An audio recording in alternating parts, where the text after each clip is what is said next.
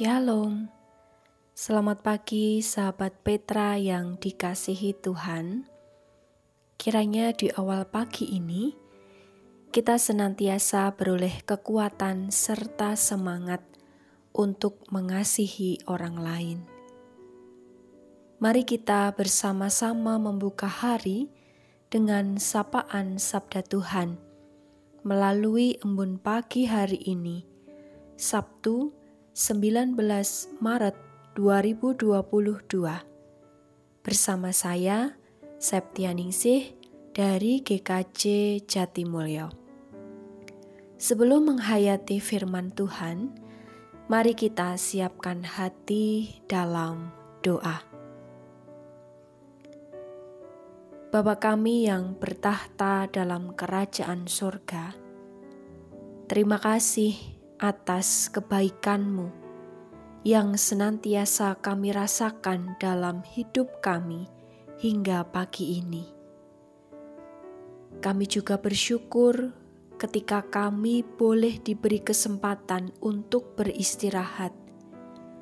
Dalam istirahat kami, Engkau memberikan perlindungan dan kedamaian dalam istirahat kami kami pun diberkati untuk menikmati hari baru pemberianmu. Pagi ini sebelum beraktivitas, kami akan mendengarkan sabdamu. Kiranya tuntunan roh kudus memampukan kami untuk menghayati dan melakukan kehendakmu. Dalam nama Tuhan Yesus Kristus, kami berdoa dan mengucap syukur. Amin. Sahabat Petra yang dikasihi Tuhan, tema renungan embun pagi hari ini adalah Kristus yang mati. Berdasar dari bacaan kitab Kisah Para Rasul pasal 2 ayat 24 Kitab Kisah Para Rasul pasal 2 ayat 24 yang demikian. Tetapi Allah membangkitkan dia dengan melepaskan dia dari sengsara maut, karena tidak mungkin ia tetap berada dalam kuasa maut itu. Demikianlah firman Tuhan. Yang berbahagia ialah setiap orang yang mendengarkan firman Tuhan dan melakukannya dalam kehidupan sehari-hari. Hosiana. Amin.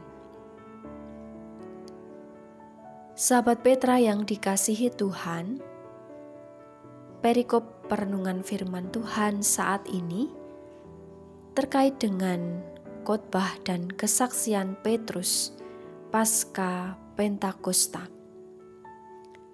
Melalui peristiwa tersebut, nyata kuasa Roh Kudus yang bekerja tidak hanya bagi semua orang percaya yang sedang berkumpul, tetapi juga dinyatakan dalam diri Petrus.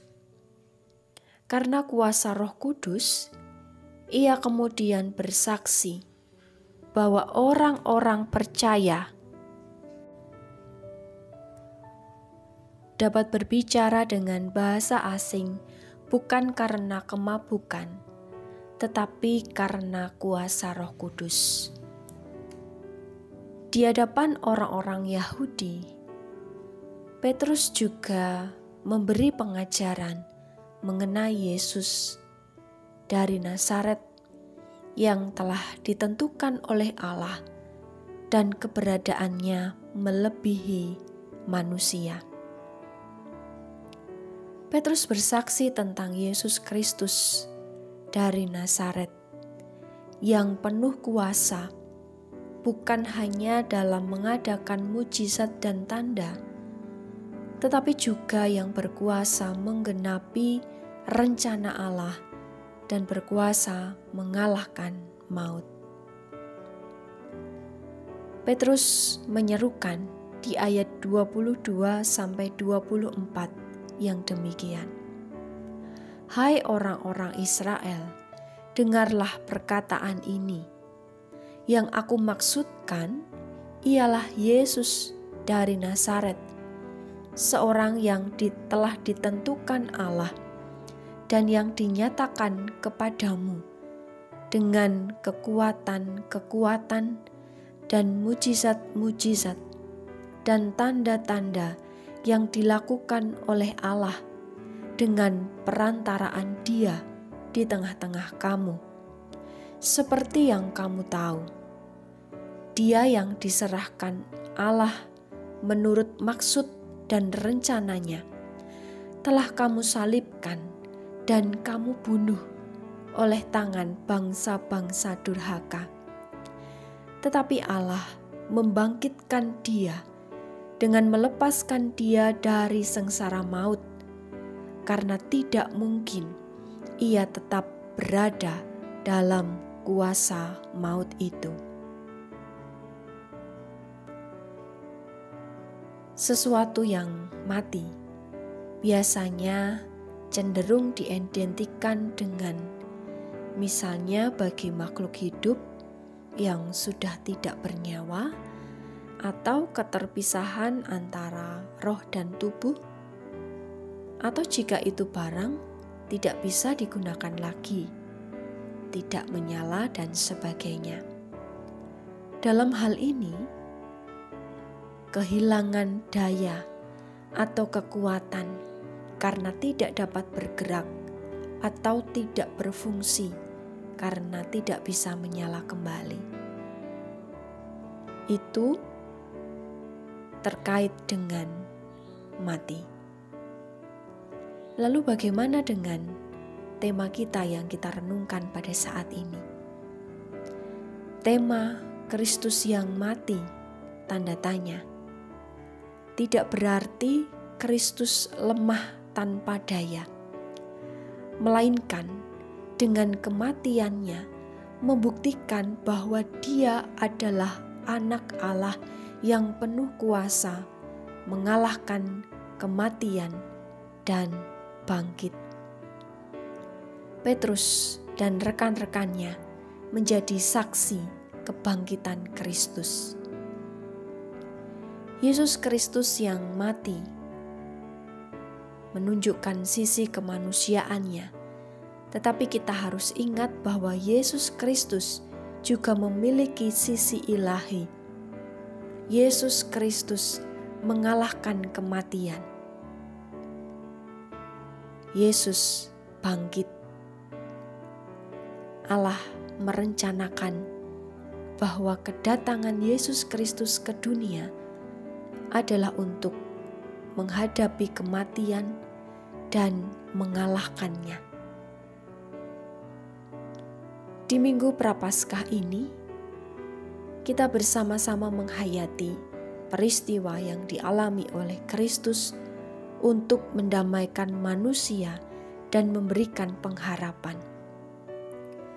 Peristiwa kesengsaraan, kematian, dan kebangkitan menjadi rangkaian dari rencana Allah yang agung atas hidup manusia, dan ini merupakan Injil, berita Injil, atau kabar baik melalui Yesus Kristus.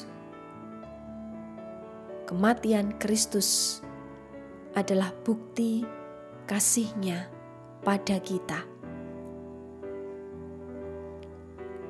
Kristus mati bukan berarti ia tidak berdaya. Ia menggenapi rencana Allah. Kiranya tuntunan Roh Kudus menolong kita untuk menghayatinya. Amin. Sahabat Petra yang dikasihi Tuhan, mari kita berdoa. Terima kasih Bapa, kembali kami datang menghadap hadiratmu. Bersyukur atas sabdamu yang boleh kami hayati pada saat ini Yesus Kristus yang hadir menggenapi rencana agung Allah Bapa dalam mendamaikan manusia dan memberikan pengharapan sejati. Kiranya kami dimampukan untuk menghayati kesengsaraan dan kematian Kristus merupakan bukti kasihnya kepada kami untuk menyucikan kami dari dosa. Kristus yang mati, Kristus bangkit. Tolonglah kami untuk menghayati kematian Kristus. Kematian Kristus adalah jalan pemuliaan bagi Kristus. Terima kasih Tuhan atas firman yang boleh kami terima pada saat ini. Jika sebentar kami akan memulai aktivitas dan karya kami hari ini, kiranya berkat Tuhan menyertai kami. Kami menyerahkan hidup kami dalam tangan kuasamu. Di dalam nama Tuhan Yesus Kristus, kami berdoa dan mengucap syukur. Amin.